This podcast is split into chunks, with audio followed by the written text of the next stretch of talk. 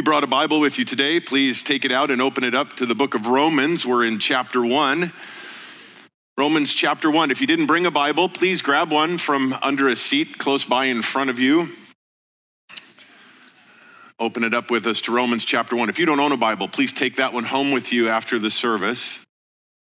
We continue studying through this, this amazing letter that the Apostle Paul penned to the church in Rome. And as we've mentioned, he's never been to Rome when he writes this. He will eventually get there, but he's never met the people, the, for the most part, that he's writing this letter to, but he has a deep love for them.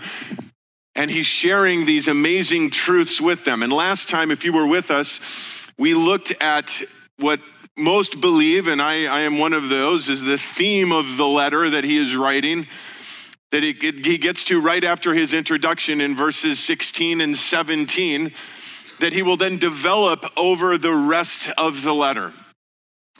We see, we see that he, he talks of the gospel of God, and in the gospel of God, there is the power of God unto salvation. But as we mentioned last time, this is so important we understand this, because the gospel of God, the power of God unto salvation, to be saved, to be saved from what? It's so important that we understand what it is that we are being saved from. And in verse eighteen, as we started that last time, to be saved from the wrath of God. The wrath of God that is revealed against all ungodliness and unrighteousness. Again, and we highlighted this word, and it's so important we see this, all ungodliness and unrighteousness. Ungodliness, anything that it goes against the character and nature of God. And the character of God can be summed up in its totality in one word, and that is holy. The angels circle the throne continually for eternity. They are not saying love, love, love, mercy, mercy, mercy, or grace, grace, grace. They are saying holy, holy, holy. That word holy means completely other, completely transcendent. And in his holiness, yes, there is grace, praise the Lord, and mercy and love. But there's also justice. And justice is required in a, for a holy God, because he cannot have in his presence unholiness and ungodliness, unrighteousness. One thing that I'd like to underscore as we begin this, because so often, and that's the that's one of the plagues that goes throughout, is that we can compare sin. Well, mine's not as bad as that. I, at least I haven't killed anybody. We can even go all the way back to the first sin that's recorded for us in Genesis, and we can say, what's the big deal? They just ate an apple or a fruit, before somebody corrects me. We don't know it was an apple. But the bottom line is, guys, let's, we need to understand this right away. Sin has far less to do with the heinousness of the offense as it does the holiness of the offended. I'll say that again because it's important. Sin has far less to do with the heinousness of the offense as it does the holiness of the offended. Almighty Creator God, holy, perfect, righteous, pure. The wrath of God revealed against all ungodliness, all unrighteousness, as we touched last time, to those who suppress the truth in unrighteousness. I mentioned last time that Paul, in the letter, as he kind of lays out the theme for us here, he's going to tell us what he's going to tell us, he's going to tell us, and then he's going to tell us what he told us. He's going to unpack all of this. And we're going to spend some time, actually it's from verse eighteen where we're going to start today, all the way until chapter three, verse twenty, Paul addresses the sinfulness of man against a holy and righteous God. Now, I, like you, there's certain neighborhoods none of us like to drive through. There's certain neighborhoods we'd love to avoid. And in all honesty, in my flesh, and all of us would feel a whole lot more comfortable if we just skipped to verse twenty-one of chapter three. And let's not address this. Let's not talk about it. But it's so important. And my prayer today is that each one of us, again, God would speak to us even as we cover this section today.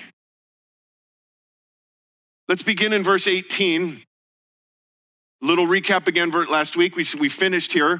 For the wrath of God is revealed from heaven against all ungodliness and unrighteousness of men who suppress the truth in unrighteousness, because that which is known about God is evident within them, for God made it evident to them. It wouldn't be fair for God, being holy, righteous, just. It wouldn't be just if God expected certain things but didn't reveal any of those things to us. And Paul is clear in saying that God has made his presence evident.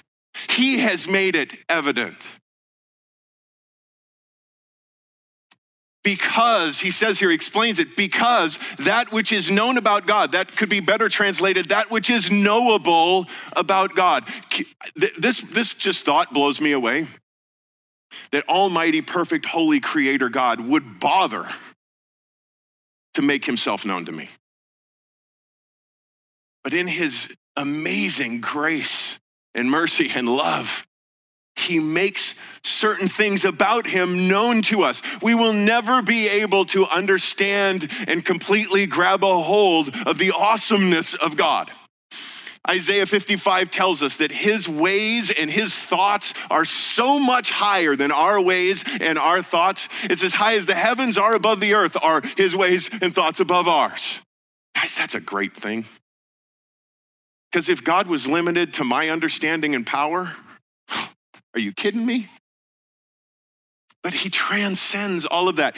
Yet he still makes certain things known to us. What a blessing that is. Deuteronomy twenty-nine twenty-nine says, the secret things belong to the Lord our God, but the things revealed belong to us and to our sons forever, that we may observe all the words of this law.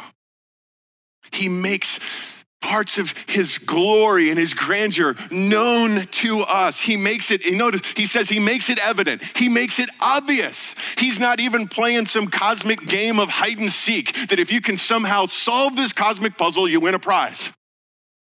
Makes it evident. He makes it obvious. A child could walk outside and look at the glory of the stars and say, somebody had to make that. Can look around at the beautiful creation that is all around us and say, wow, what an artist. We see in verse twenty, and again, notice what the word that verse twenty starts with, for. We talked about this last time. For, Paul keeps developing this, tying this previous this statement in with the previous one, because he made it evident within them. God made it evident to them. For, since the creation of the world, his invisible attributes, his eternal power and divine nature have been, note, clearly seen, being understood through what has been made, so that they are without excuse. Clearly seen and understood, so that no one can say, well, I didn't know, I couldn't get it. David writes in Psalm nineteen, the heavens are telling of the glory of God. They're proclaiming it. When we look into the heavens and we see the stars, and their expanse is declaring the work of his hands. Day to day pours forth speech, and night to night reveals knowledge. I don't know how many of you make it a regular practice to just spend quiet time out when it's dark outside and you can see the stars. My favorite time of the day is early, early morning, like three a.m. early. I love to get a cup of coffee and just go outside and look up at the stars and just glory in, in God's creation and just, just praise him for that. Declaring, proclaiming his, his amazing goodness, the glory of God, his invisible attributes clearly seen. Now that's kind of a paradox, isn't it? Invisible attributes clearly seen. But we see all, that type of thing all around us. Even though something is invisible, we see the end product. I can't see satellite waves, but I can turn on my T V and boom, there I know they exist. And his invisible attributes clearly seen in his eternal power. Eternal power. We're going to touch on this in a moment, but guys, the, the first thing God created, it tells us in Genesis one one, he created time in the beginning. That means there was a moment in time that it all, all started, when time even began. He exists outside of time. He is eternal. He has no beginning and no end. Eternal power that, that with a word, let there be light, spoke it all into existence. Eternal power. Colossians chapter one, for by him all things were created, all things, both in the heavens and on the earth, visible and invisible, were thrones or dominions or rulers or authorities. All things have been created through him, and note, for him. He is before all things, and in him all things hold together. All of his creation by his hand and for his glory. And he holds it all together. Verse twenty-one begins, here lies the problem though.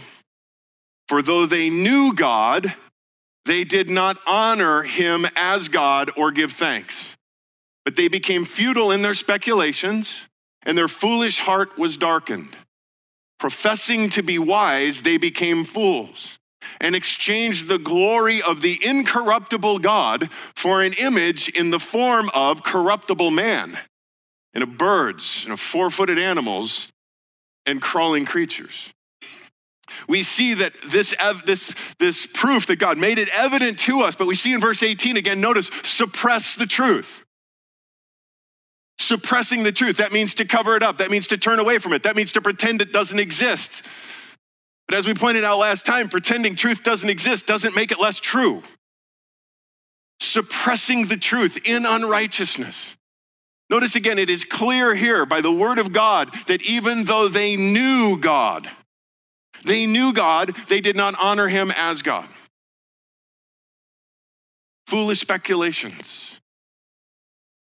Let's, let's t- unpack this a little bit, but we need to all start with a with a with a an agreed upon starting point.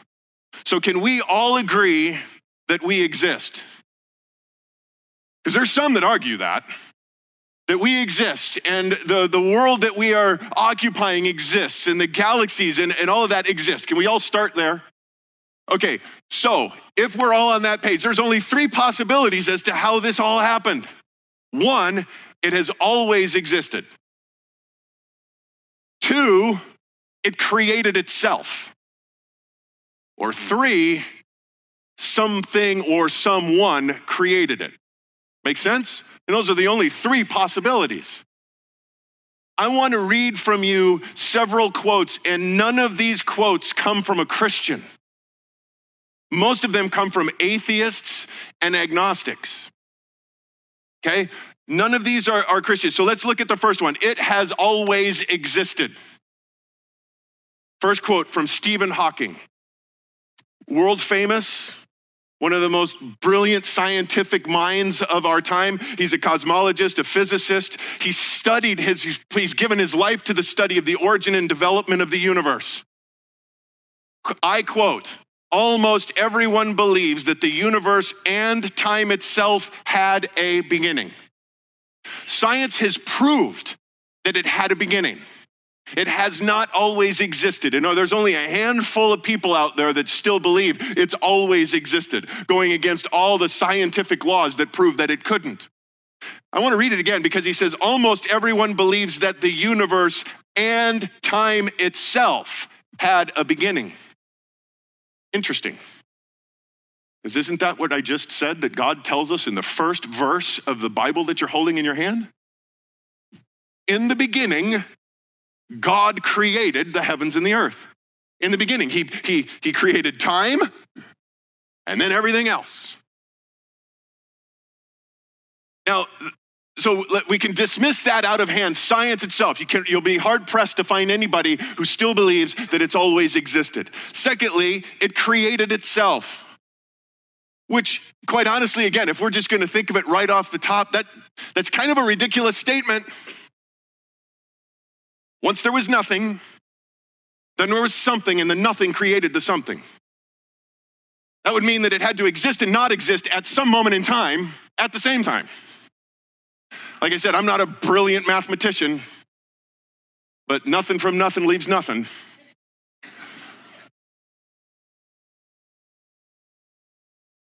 I will read now a quote from Richard Dawkins, who again, most people maybe recognize that name.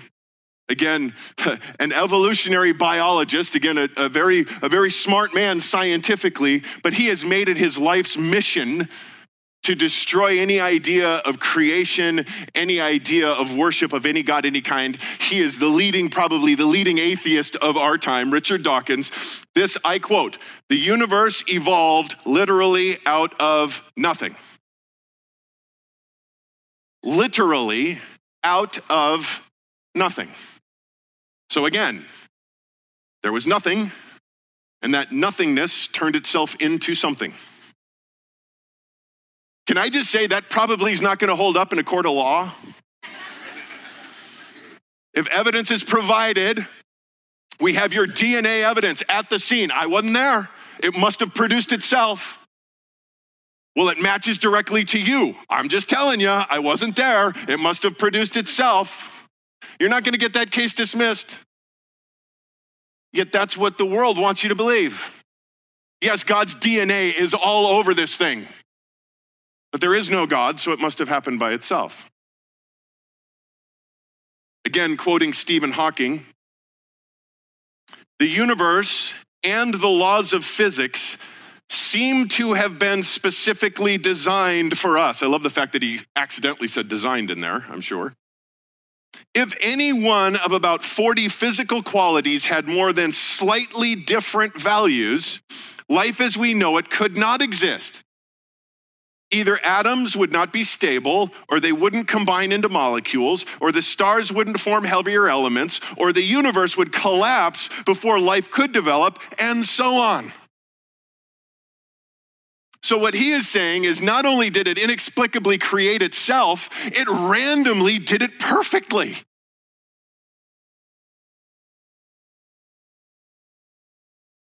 Charles Darwin, who needs no introduction, "To suppose that the eye, the eye, with all of its inimitable con- contrivances for adjusting the focus to different distances, for admitting different amounts of light, for the correction of spherical and chromatic ab- aberration, could have been formed by natural selection seems, I freely confess, absurd in the highest degree."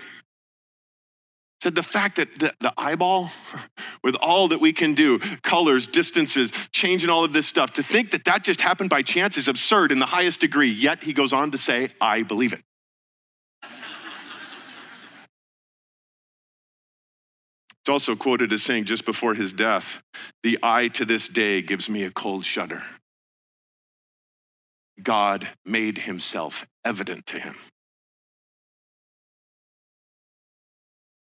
So I think what we, it, number one's out, it's always been here. Number two, pretty much we can eliminate. It can't create itself. Something that doesn't exist can't create itself. So that only leaves us with the alternative that there is a creator. That something or someone created everything, or we wouldn't be here. We would not be in existence. Robert Jastrow, who, is an, who was an astronomer, a planetary physicist, one of the leading NASA scientists, also an agnostic, says this, said this, "Astronomers now find that they have painted themselves into a corner because they have proven by their own methods that the world began abruptly in an act of creation to which you can trace the seeds of every star, every planet, every living thing in this cosmos and on the earth. And they have found that all this happened as a product of forces they cannot hope to discover. That there are what I or anyone would call supernatural forces at work is now, I think, a scientifically proven fact." S- supernatural forces had to be in play.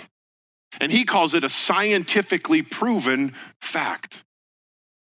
I love this next quote, also by Robert Jastrow. "For the scientist who has lived by his faith in the power of reason, the story ends like a bad dream. He has scaled the mountains of ignorance. He is about to conquer the highest peak. He pulls himself over that final rock, and he is greeted by a band of theologians who have been sitting there for centuries.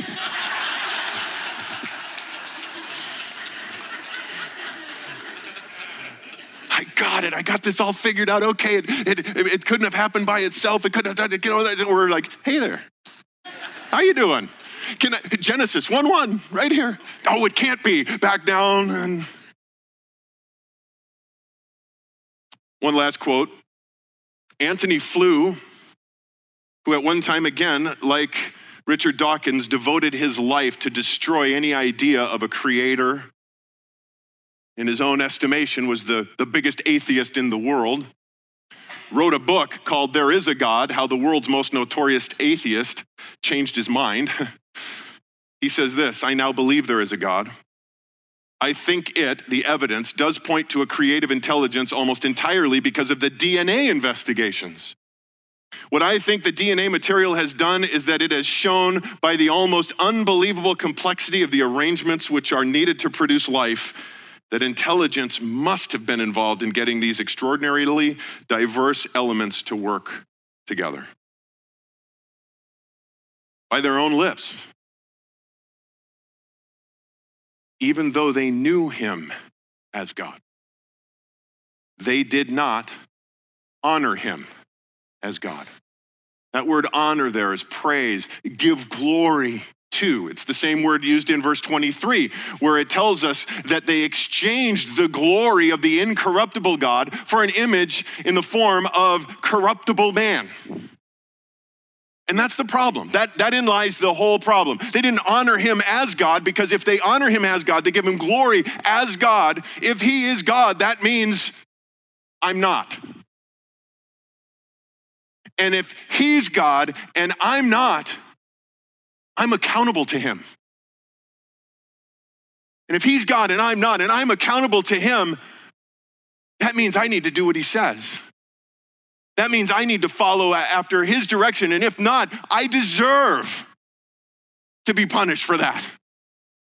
I deserve the wrath of God if I'm not willing to follow after him. I owe him everything. Every breath I take, I owe to him, but I don't want to go there. I want to be in control. I want to make my own decisions. I don't want anybody telling me what I have to do. And because of that, notice it tells us they became futile in their speculations. That literally means they became, it became nonsense in their reasoning. It doesn't, it, they, they're, they're worthless thought. It doesn't, it, none of it goes anywhere. Again, once nothing, now something, but no creator. Perhaps you've heard the, the story of a, a creation, creationist wrote a, a, and discussed this as the, the possibility. Just imagine the possibilities. If you had a bag and you put in that bag everything that is required to build a wristwatch, every piece of component, all, put all the pieces in there, and you shook that bag for a trillion years, you would never come up with a watch. And again, Richard Dawkins says that's ridiculous.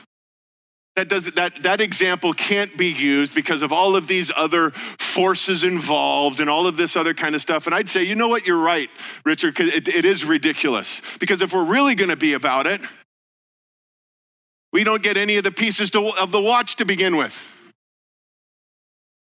And you have nothing but a bag full of air. However, as somebody wisely pointed out last night, you don't have air or a bag either. And somehow you're going to shake nothing and a watch is going to come out. Foolish. Young people especially, hear me. The world that you live in right now is after your mind. It is a battlefield of the mind. They are trying to convince you of something right now that in just a couple of minutes, I believe you could honestly say, that makes no sense. But the world is going to try to tell you that if you believe in a creator God, you're a fool. The word of God says they're the fools. They're the ones who know the truth. We've, I've read quotes from them. These are not Christians I read quotes from. These are atheists. The ones who are, who are propagating all of this stuff that they're trying to convince you of as fact. They're going after your mind. That's the enemy's battlefield in this whole thing. And Paul tells us in Romans chapter twelve, do not be conformed to this world, but be transformed by the renewing of your mind, so that you may prove what the will of God is, that which is good and acceptable and perfect. The world wants to conform you to what it's thinking, to what it's propagating. Again, calling those who believe in a, in a creator God as fools, that it's nonsense. But isn't it far greater nonsense to think that this all created itself? God has graciously revealed himself to us, made himself evident to us, but it doesn't just stop there. This creator, almighty, perfect, holy God desires to have an intimate, personal relationship with you, his created child. He loves you and he wants a relationship with you. But professing to be wise, they became fools.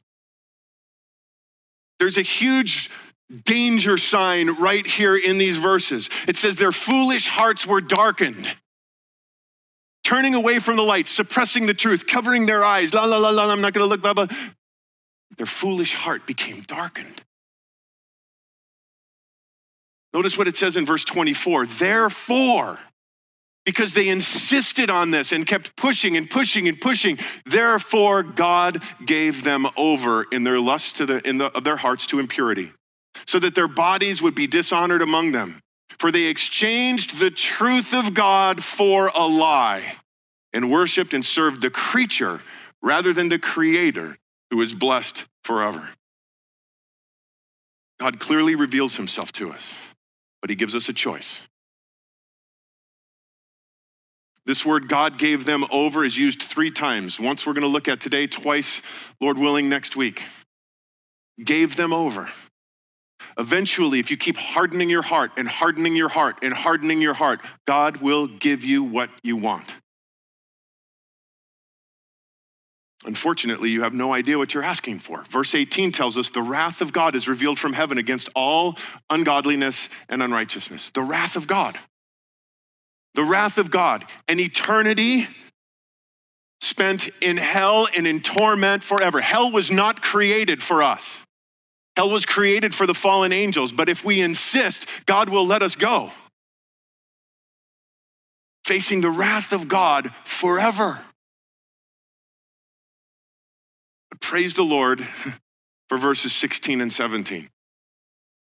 Paul, who was once in that boat, lost, now knowing the Lord as his, Lord Jesus as his Savior, says, for I am not ashamed of the gospel, for it is the power of God for salvation to everyone who believes, to the Jew first and also to the Greek. For in, the, in it, the righteousness of God is revealed from faith to faith, as it is written, but the righteous man shall live by faith.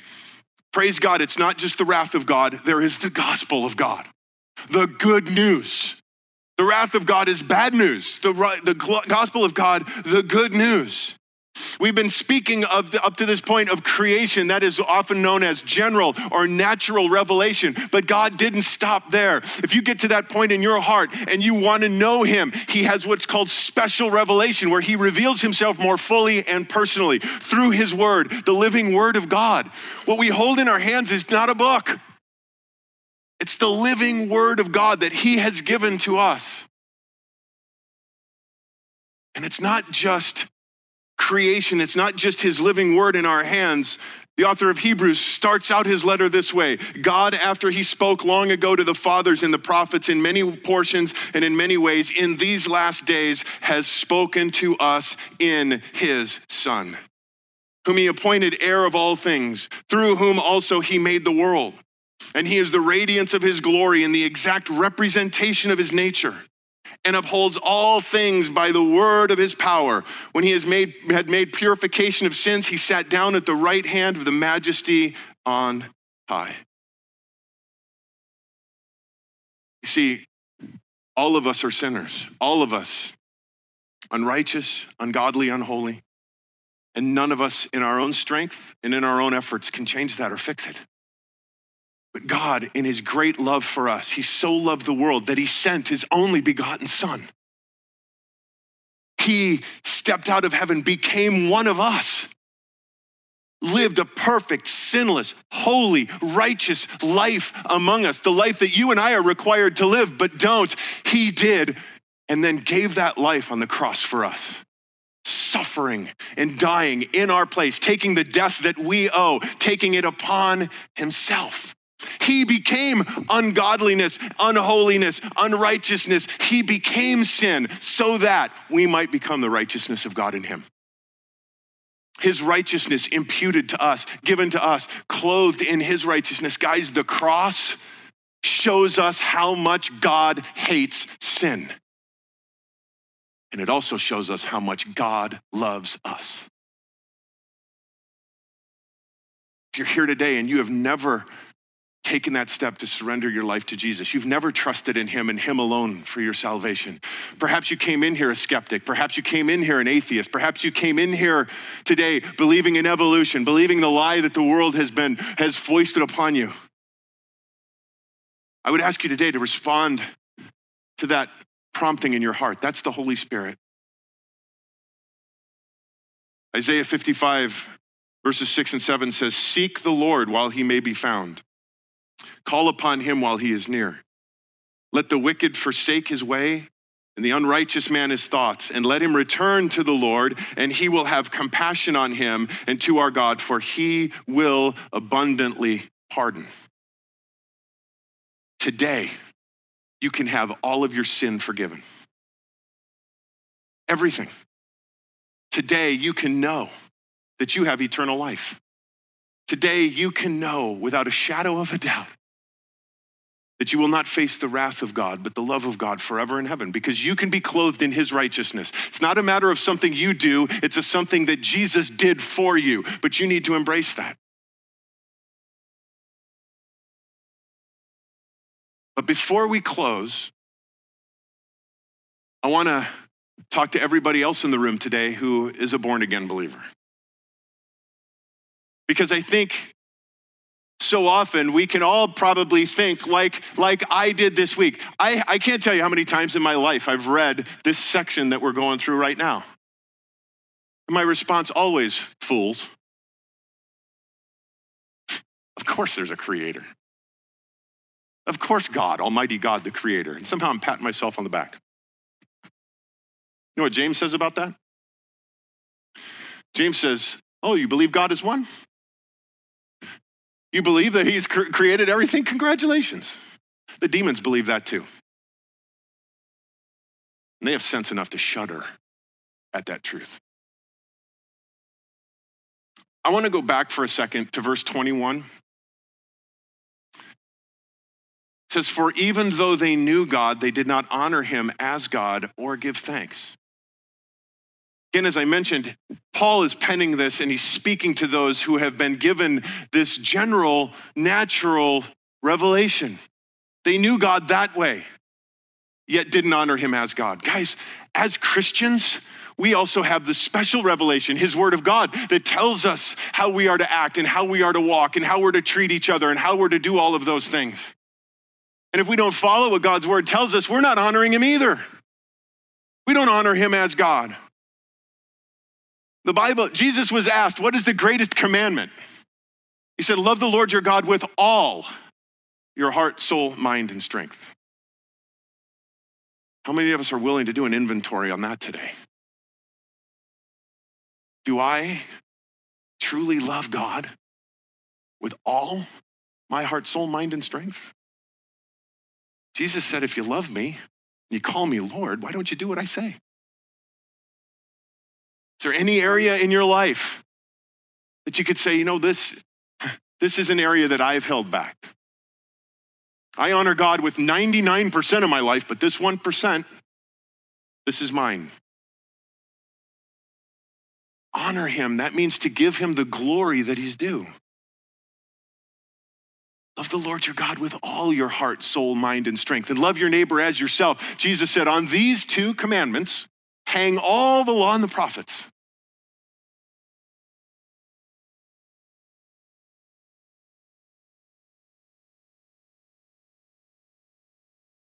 David writes in Psalm one thirty-nine, search me, O God.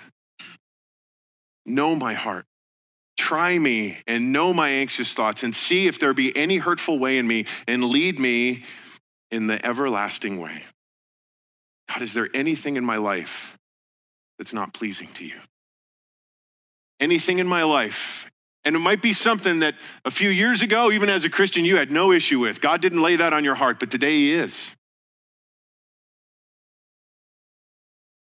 Jesus said, by this, all men will know you're my disciples if you have love for one another. The world's gonna know you belong to me based on how you treat each other, based on how you love one another. And again, to go to James, he always has a nice fine point for us. He says in chapter three, verse fourteen, but if you have bitter jealousy and selfish ambition in your heart, do not be arrogant and so lie against the truth. This wisdom is not that which comes down from above, but is earthly, natural, demonic. For where jealousy and selfish ambition exist, there is disorder and every evil thing. Bitter jealousy and selfish ambition. I know all of us would love to say, I don't struggle with that. Don't have a jealous bone in my body. I don't have any ambition other than what the Lord might bring me. Let me just give you a simple, just little litmus test. And again, any, any, personal con, any personal pokes and prods in this is purely convictional.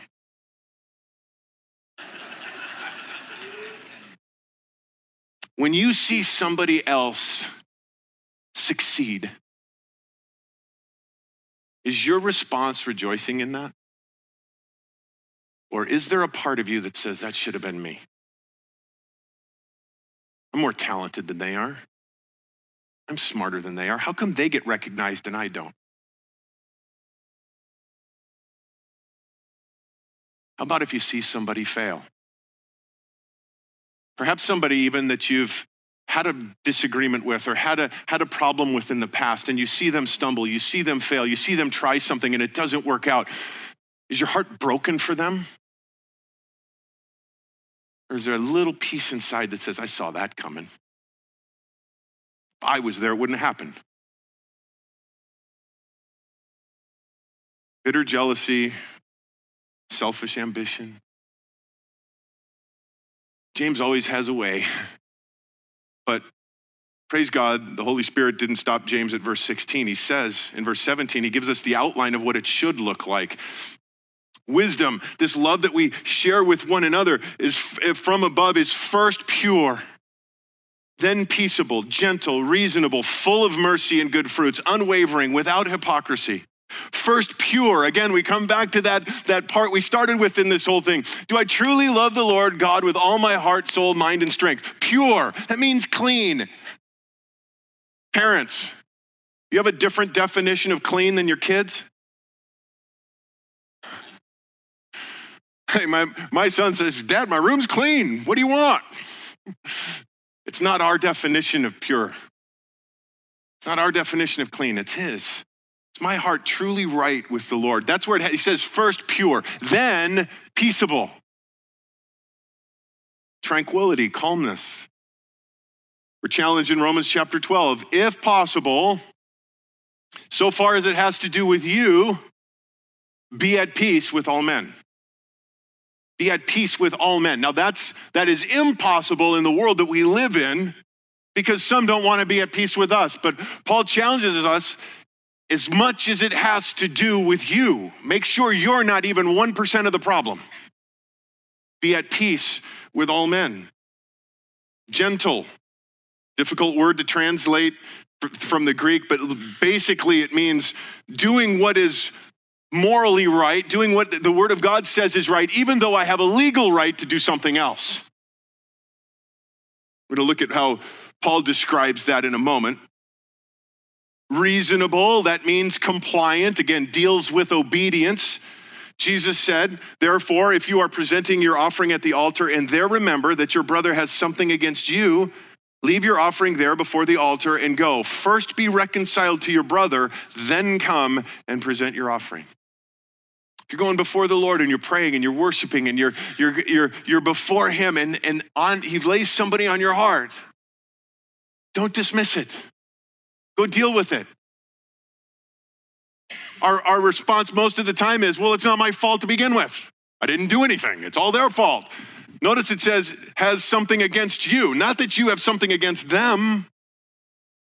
God reveals it to your heart, and that's the key, because you could go running around trying to, trying to patch up everything. God reveals it. Go deal with it. Full of mercy. Mercy, again, is not getting what we deserve. Again, we don't, through, through the Lord Jesus, we don't get the wrath we deserve because he took it. Mercy is extended to us, not getting what we deserve. We are to be full of mercy. Full. I notice that he doesn't say full of reason. He says full of mercy. Because as we walk this life, guys, we have to be full of mercy because we could go around and say, they deserve this, they deserve that, they deserve this.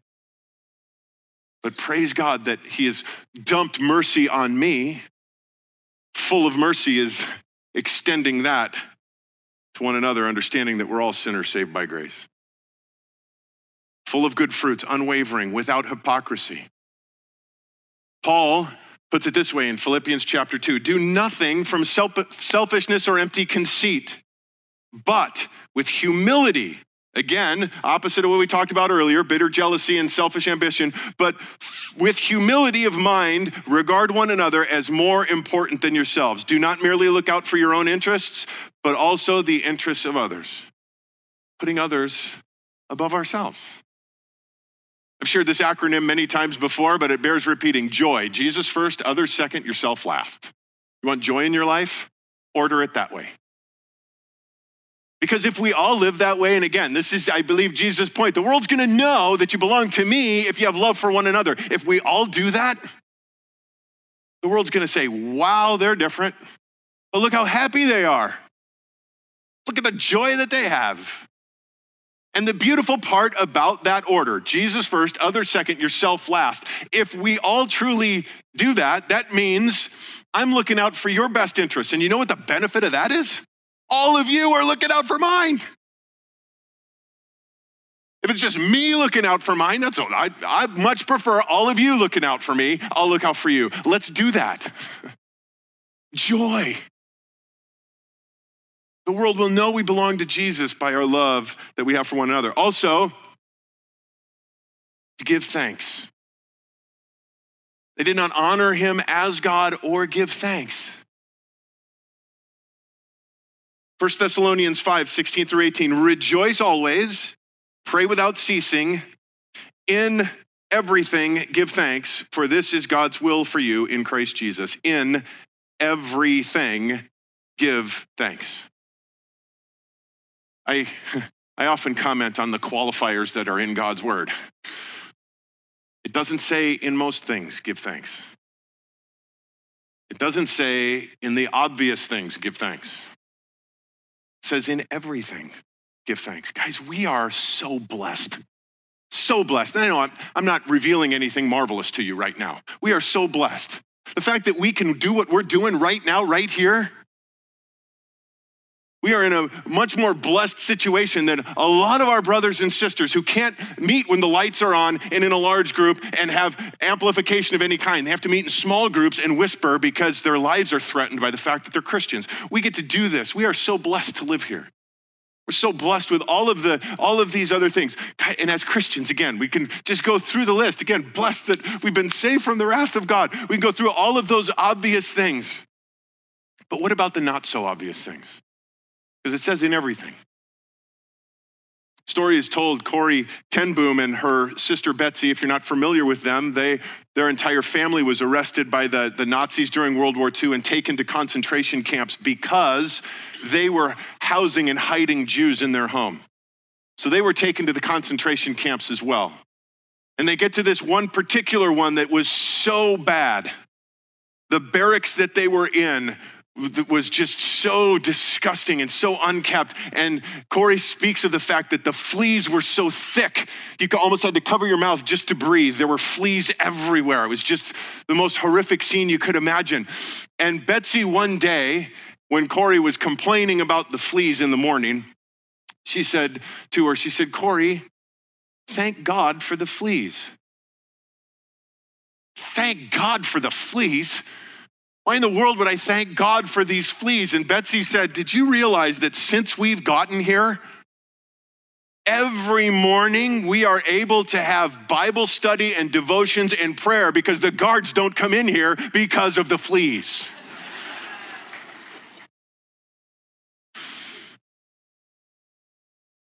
Do you thank God for the fleas?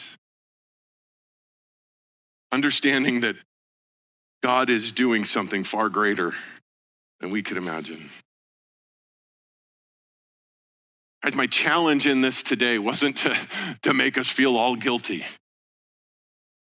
My challenge for each one of us today as Christians is to give God the glory and honor that He's due.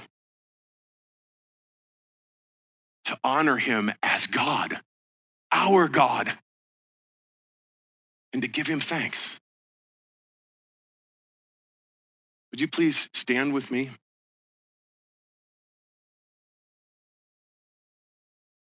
We worship Him together as we close.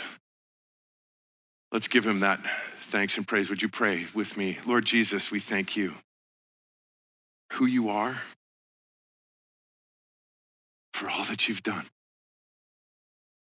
for revealing Yourself to us, for making Yourself and Your creation and, oh, and who You are evident to us. If you're here today and you have never taken that step of surrendering your life to Jesus, there are not a bunch of hoops to jump through. As a matter of fact, you don't jump. In your heart, you kneel down. Just go before God right now and respond to the Holy Spirit in your heart. You say, "God, I thank You for revealing Yourself to me. I thank You for making it evident. And I come to You as, as a sinner, ungodly, unrighteous, in desperate need of salvation. I need to be saved. And Jesus, I believe that You died for me. I believe that You took the wrath and the punishment that is due me. So right now, I ask You to come into my life. I give You control. Come into my heart and wash my sin away. Clothe me in Your righteousness and give me that gift of eternal life. I don't understand everything that's going on right now, but I understand I desperately need You. Lord Jesus, as we lift up Your name, as we honor You as our God, Lord, in this moment, would You search us? Would You reveal to us if there's anything in our lives that's not pleasing You? If there's any relationship that needs to be mended, if there's any anything that we we need to do, because in our own pride and, and ambition, we've we've turned our back to what it is that You would have us. Lord, we turn to You now. We confess, we repent, we come back to You in all of these areas. We give our lives, we lay them down before You. Lord, Your word promises that if we confess our sin, You're faithful and just to forgive us of all our sin, cleanse us from all unrighteousness. So do that work afresh in us now, Lord, as we lift this song of prayer again to You together this morning.